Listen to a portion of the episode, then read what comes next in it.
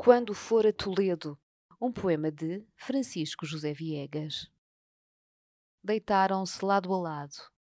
O primeiro calor do ano é uma paisagem onde dormiriam encostados ao medo e àquela alegria dos adolescentes.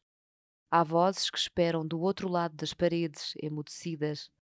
Vai ficar tudo bem, dirá ela mais tarde, enquanto se separam antes de a noite ser mais profunda, lado a lado, vestidos, dançando na sombra, mal se ouvindo a si próprios, tocando-se no escuro, pertencendo a outros mundos, como uma erva que o tempo não pode dobrar.